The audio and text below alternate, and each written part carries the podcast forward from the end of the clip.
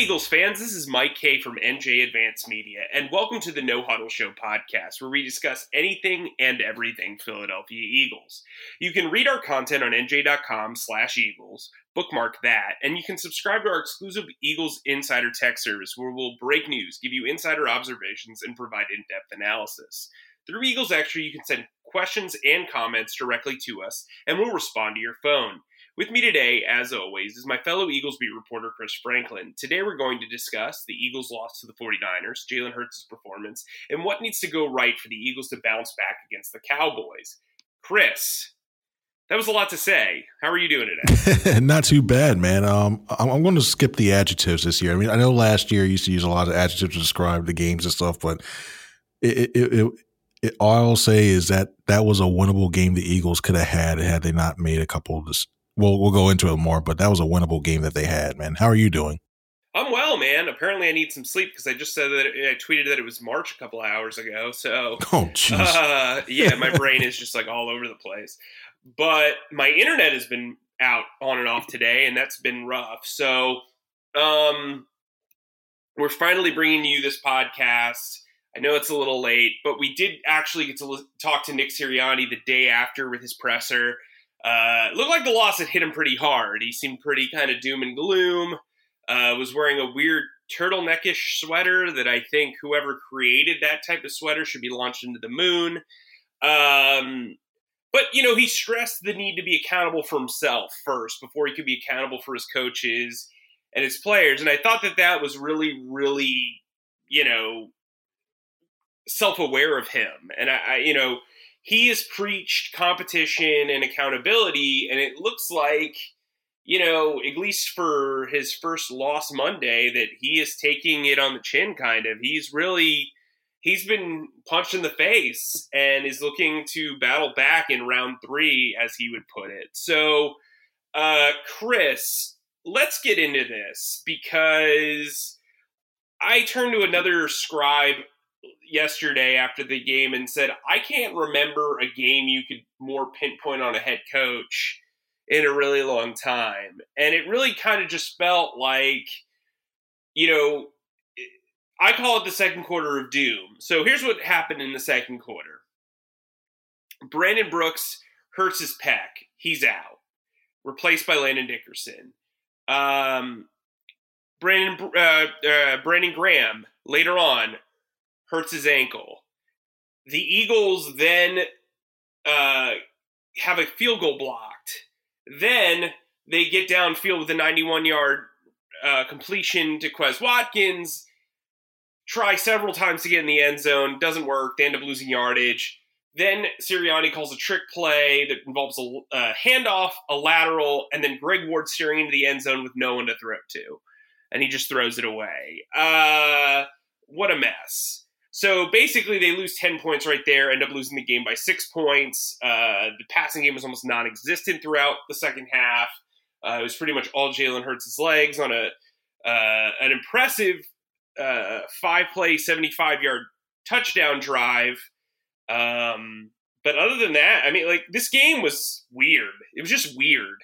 Um, what was your main takeaway from this defeat of the Eagles? Well, I thought they played, they hung in there for most of that game, and I thought that they played. You saw a lot of energy. You saw they played with a lot of passion. I thought that was good, and you expected it with the Nick Sirianni team. It seems like they feed off of that. I think when it came to the, ta- the tactics that he used and his game, his game calling, I had no problem with them going basically going uh, with a short passing game and taking a couple shots down the field. I really thought they should have targeted the tight ends a little bit more in the middle of the field. I mean, you had you saw what the Lions did in week one against the 49ers and, and, Tyler Hockenson, he had a he had a field day. He had nine catches, I think 87 yards for a touchdown. He had a good day against that defense. And given the caliber of players that you have with both Dallas Goedert and Zach Ertz, I thought they'd be used a little bit more, and they weren't.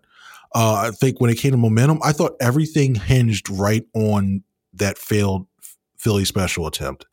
It just seemed like the whole entire mood whether from the sidelines to the stadium to everybody changed when that ball was when Ward threw that ball out out of the back of the end zone. Personally, in that situation, I would thought I th- thought the offensive line was getting good enough push that you could could have even tried something off tackle a little bit if you if you want to try that, or even if you're going to try a pass, try like uh, try go target DeVonta Smith because he was getting some good separation off the line and, and he was beating Josh Norman with right a lot. So that one play call in itself, I think overall just turned the whole entire complexion of the game. The field goal being blocked, yeah, that was big because you lost three points on that. And it's a matter of I, I, think it was more of a matter. It looked like just as a lower kick as opposed to just a blocking assignment. Just like it was that, but that was the play that cost the Eagles the win. And, you look at it now, like this this team, and the the mark of this is I want to see from here on out. I want to see how this team learns from this because this for me still I still think this team's a seven win team. But if they come into a situation like this and somewhere get week 14, week 15, and Sirianni's in a similar position. I want to see what he's able to, if he learns from this moment that he learned against 49ers team and he decides to, hey, you know what, I'm going to call a conventional play or not basically throw a fourth down away with a Philly special play. That's what I want to see. If, and that's why I think he should be judged on for the rest of the season if there's improvement with that, is play calling in that, those situations. See, I'm not as pessimistic. I still think this is a nine win team. I, I think they can get some wins. This division's not that difficult.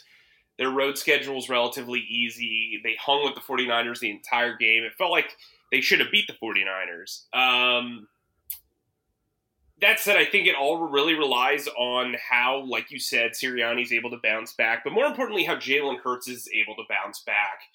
So there's been a lot of discussion about Jalen Hurts on social media in regards to his arm strength. There were three passes to DeVonta Smith down the field that came up short, but I don't think they, they were the culprit of arm strength. I think it was more about timing and accuracy. And look, those all kind of fold together. Jalen Hurts probably has middling arm strength for an NFL quarterback, which gives him less margin for error with accuracy, ball placement, and timing. So, I mean, look, this was a different game than than the Falcons game. The 49ers seemingly took away some of the short passing game, attacked the line of scrimmage, made it harder for Jalen Hurts to get the ball out in the flat. Um, so Hurts had to attack deep. And look, the 49ers didn't have a very good outlook at corner coming in, but I thought Josh Norman played really well. I thought the rookie, who I can't pronounce his name, also played well. Um, but Jalen Hurts had a really mixed bag. I mean, like I said, the passing game was pretty much non existent in the second half. Uh, wide receivers were getting covered. Um, it looked like the corners pressed DeVonta Smith all game, got physical with him. I think Jalen Hurts. I gave him a C plus. I think his mobility was obviously an A. His ability to spread the ball around and look for different targets was a B. But everything else is kind of like a C C plus range. I thought his accuracy, he finished with a 52% completion percentage, but that doesn't tell the whole story. Um, those three throws to DeVonta Smith were off the mark uh, or where you could argue they were poorly timed or just poorly played, whatever you want to argue, they were inaccurate. Um, what was your takeaway from Jalen Hurts' performance? Yeah, I would say that, yeah, the, that, the grade he gave, I think that's a fair grade. Um, I probably would have put him maybe like to me, it's like probably like B minus, B minus C plus. Yeah, that's about right. Because the thing, especially for a guy with Hurts who doesn't have like the cannon, the so called cannon arms a lot of times he's going to have to work on his anticipation when it comes to routes opening up down the field. And a lot of and, and some people, oh, and I'll, let's go off a little bit, but just a lot of people, when you think of arms, you think, like, okay, you have to have your arm itself has to be really strong in order to throw the ball.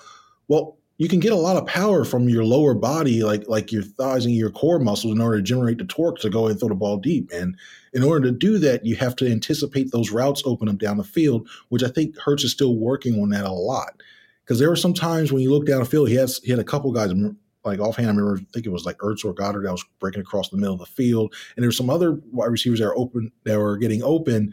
That if he saw him just probably about like maybe a split second sooner, and he had enough time to throw the ball, he would have gotten. I think that completion percentage would have been a little bit higher. He would have, I think, had a few more bigger plays down the field.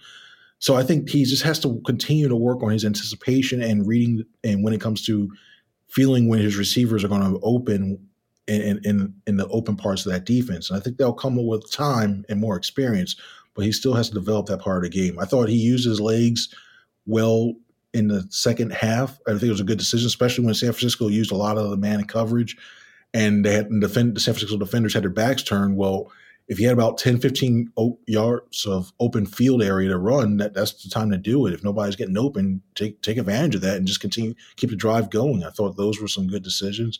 He still has to work on basically, I think his play, ball placement in some aspects of his area. He has to do a little bit better job at that. But yeah, it was, it was a pretty it was it was a C C plus type day for him. Yeah, and I think when we look at this game, look, I actually thought Jalen Hurts was the most consistent weapon on offense, which isn't really saying much. I think when we look back at this game, it's going to make or not make or break the Eagles' season, but make or break the Eagles' first half of the season. Because look, you're losing Brandon Graham, who uh, ruptured his Achilles. You're losing Brandon Brooks, who has a pec strain, but will not be done for the season, according to Nick Sirianni.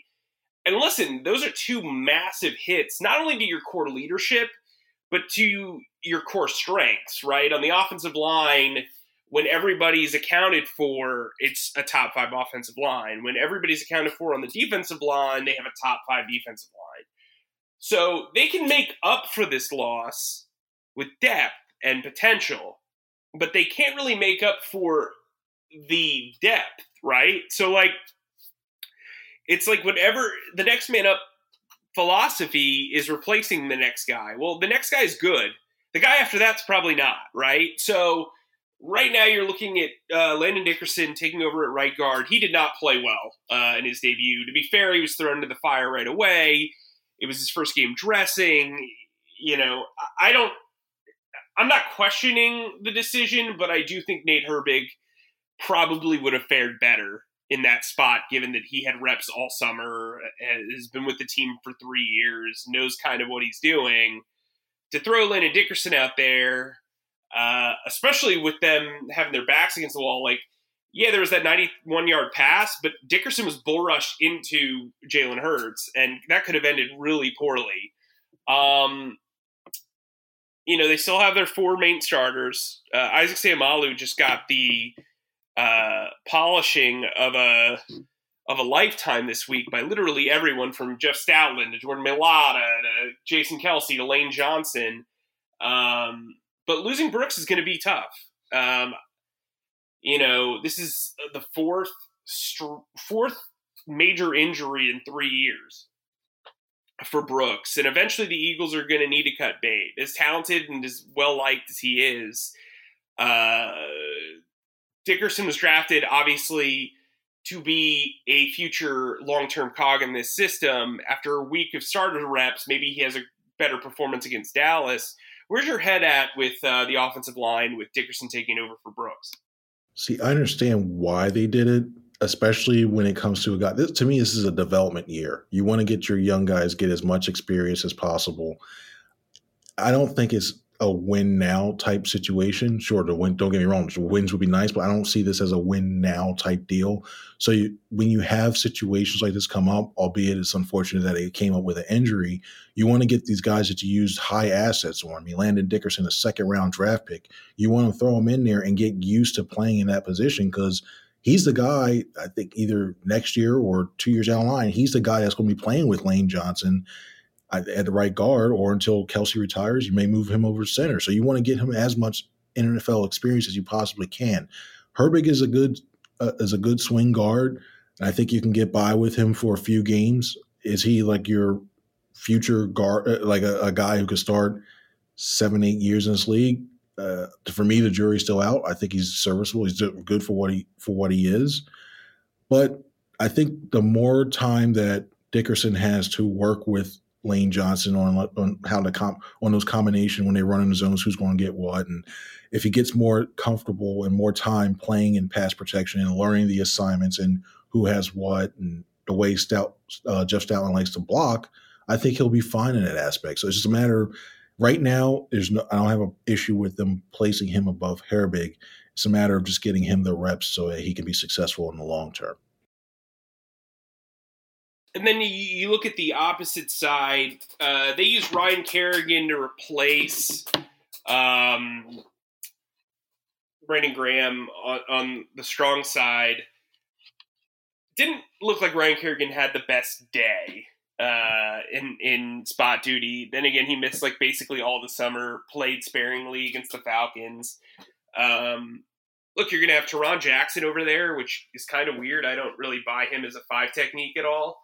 Um, and then you've got obviously Josh Sweat, who just signed his three year contract extension, and Derek Barnett, who apparently feels like it's okay to take a post whistle shot almost all the time, uh, which we'll get into a little bit later. Where are you at with the defensive end depth with Brandon Graham on the shelf? Well, I have. I think for this, you may have to just the way that Kerrigan plays. I wouldn't be surprised if they played a little bit more three four than normal. I mean, I the one thing that I really liked that Graham did that not a lot of people really harped on. I mean, sure, he led the team in sacks last year, but his run defense was huge. The way he he rarely lets the guys get on the outside his outside shoulder and get around the corner. It, it was rare to see that, and a lot of these, especially a lot when it comes to a lot of younger defensive end in their defense in their minds, like I have to get the sack, I have to get sack, I have to run ball rush, I want to get to the quarterback and they leave themselves susceptible when they just think, okay, they got the one track mind getting to quarterback. Well, they forget that there's also the running game aspect, and the running back goes on the outside, gets seven or eight yards, and and, and defenses are on the field a lot more. I think that's what they're going to miss a lot. Kerrigan can Kerrigan can fit in, but he looks like he's still trying to get his his bearings again and, and speed again after missing so much training camp with that injury. So. Uh, when it comes to, I don't know, do you move Barnett over to the left side, eh, or do you move Sweat keep Sweat on the left side and then have Barnett on the right side to make it comfortable. I, I don't know what you do there because because also the, the, angle of rushes it still gets a little bit just like offensive linemen when it comes to defensive linemen. Sometimes they have their own, they get comfortable running rushing from one side. You have to reverse everything on that aspect. So it's tough eh, eh, for me. I mean, do you even move Milton Williams out there? I mean, he's played defensive end beforehand, and he's a better run stuffer in my opinion than, than a lot of the other defensive ends they have rest remaining on the roster? Do you move him out there to start at defensive end and just roll with the three or eh, the three def- other defensive tackles in the middle? It's it's going to be tough for Jonathan Gannon to decide what to do with there, but. That, that, I think that branding, the Brandon Graham injury is huge. It's gonna, it's gonna trickle down to the other parts of this defense. Yeah, I think the call is to move Milton Williams in there. Like you said about Dickerson, I think it's about growth and frankly, the upside on Kerrigan isn't as high as the upside on on Milton Williams. We know that, that uh, defensive line coach Tracy Rocker likes him. We know that Jonathan Gannon was stoked about drafting him. Uh, maybe it's time you just say, "Hey, run with it." Um, you know, Milton Williams and Milton Williams, Javon Hargrave, uh, and Josh Sweat are the three big names that you know will be here next year. I'm guessing that Fletcher Cox will be here as well. Let those guys roll. Um, and then I think you know we talk about Davion Taylor, who's got a he's day to day with a calf injury. He actually looked pretty good. So did Genard Avery, by the way, at linebacker. I know it's it's kind of hard to look for moral victories in this one, but I do think they were competitive. Um, I, I, do think that they can compete with Dallas. Uh, but what needs to go right for this Eagles team to bounce back on the road against a division team on Monday Night Football? They're very banged up. DeMarcus Lawrence is out. Um, La'el Collins is out. Uh, you know they've got some other stuff going other in other places. Um, yeah, what, what, do you think about this uh, early look at this Dallas team and what needs to go right for the Eagles? Well, I think their the Dallas offense is pretty dynamic, and that's where I think they're the Eagles have to play a little ball control and use a little bit, try to focus on the run a little bit, or even run at one. If I would, if I was in Nick Sirianni's shoes, and just me before really truly breaking down the Cowboys tape, what I would do is I'd run right at Micah Parsons just for the early on, just for the fact to try to wear him down early and, and, and try to slow down his pass rush. I think he, from, from what I saw briefly I, he thought he played very well playing at the defensive end, switching from linebacker to defensive end spot a little bit more. So I would try to play ball control, run right at him early on, and then also utilize the wide receiver screens as an extension of the run game, and then fill yourself out. Keep that offense on as long as you can. Keep the Dallas offense on the bench as long as you can. I mean, defensively, eh, good luck. I mean, I, I, Ezekiel, to me, Ezekiel, Ezekiel Elliott hasn't looked the same in a couple years ever since he's come back from that suspension. He just, he just doesn't look the same at all. And the, the thing you have to worry about is you got to worry about CeeDee Lamb going against Avonte Maddox in the middle of the field, and, and then you got work, and then you'll get the Amari Cooper uh, Darius Slay matchup that uh Slay seems to have a historically Slay usually has the edge on that way too. But I think that that the to me the game next the Monday night's game is going to be one if Avonte Maddox can contain CeeDee Lamb in some way, shape, or form. And Avonte Maddox actually had a pretty nice game for the most part. Uh, I yeah. felt. Yeah. Um, I thought in in the interior of the defense played relatively well outside of the linebacker group. This was a rough performance for Eric Wilson, Alex Singleton. I didn't think TJ Edwards played particularly well either. Um, they've got to respond too because Ezekiel Elliott and Tony Pollard are no walk in the park. Um, I have a weirdly good feeling that the Eagles will bounce back. I don't know if they'll win against Dallas right now, but I do have an oddly, you know, interesting feeling that this game is going to be very close on Monday. I mean, they seemingly always are, but I, I do think this will be kind of a, a neck and neck sort of game. Doesn't mean Eagles win. Doesn't mean I'm confident that they'll actually respond, but I do think this will be a lot closer than probably the national media will paint it. Um, Chris, what do you want to add for your final thoughts? I mean, Nick Sirianni says that he doesn't just move on from games; he corrects and then he moves on. Uh, what's for your final thoughts? What's the biggest thing that the Eagles need to do now that they've had a loss like this? I think the biggest thing that they have to do is not dwell on uh, not dwell on it because when you when you looked at it like when we've heard everything that Nick Sirianni said in the past, when it was the introductory press press conference where we've talked to him over a period, he takes lo- losing very very hard. And all coach and you hear all coaches say say it, and some show it, some try to get move next to move on, but it looks like it dwells on him. And you eh, you hate to say you want you, you like to see that in the coach, but you kind of like to see that that it looks like he cares enough that it actually had a loss for him. Eh, it's going to I think he's going to have to put on the face and, and, and practice what he preaches when he talks about this dog mentality. He's going to, he's going to have to find a way to continue on and, and move on from this, come back, refresh, re-energize to try to take on the Cowboys because it's it's a tough task. It's a tough task to ask. It's, it's a heavy lift to try to move on from a game knowing that you should have won, especially when you were calling the plays on the offense and the way it turned out, especially with that Philly special thing, but that's what it, it just have to, even if it's faking it, fake it till you make it. When it comes to moving on, he has to do that in order to succeed and, and put this team in a position to win against the Cowboys. What about you? What do you think? My final thought is that the Eagles should retire all kind of Philly special esque plays. Like it was cool when they brought it back a few times and it was successful, but now that they've been unsuccessful with a new staff with it, just let it die. There, look, there's no way you can tell me that Greg Ward having one passing option is better than Jalen Hurts with the ball in his hands and one passing option. I'm sorry. There's like no, there's no way you can sell me on that. Um, so that's kind of where I'm at. Okay. Guys, oh, we have some we have some we have some late breaking news here. Oh, what do you got? This uh, t- it looks like uh, tight end Zach Ertz is on the reserve COVID list, and that's going to be huge if he can't, it's not the good thing. This may be a benefit where the Eagles will benefit from this being a Monday night game, giving them an extra day, but that's going to be something very, very close to watch. And you know, the Eagles like to use a lot of 11 personnel, but missing a guy like Zach Ertz on the field, not having him is just is, is huge, man. It's just crazy. But the fact that he's on now he's listed on the reserve COVID list, that's something to monitor for the rest of the week. Yeah, that's definitely worth monitoring. So you can monitor that, by the way. I hate to use this as a cheap plug, but you can monitor that on Eagles Insider, our text service, which you can sign up for on nj.com slash text. Uh, free for two weeks. You can kind of feel it all out. You'll get a bunch of information during the game. Chris provides analysis during the games. We provide you updates so you can avoid social media not have to deal with the whole rigmarole and notifications elsewhere. You can also subscribe to the No Huddle Show podcast wherever you subscribe to podcasts. Make sure you give us five star ratings and some feedback. We appreciate it. So for Chris, I'm Mike. We will talk to you very soon to preview the Eagles Monday night football game against the Cowboys in Arlington, Texas. See you soon.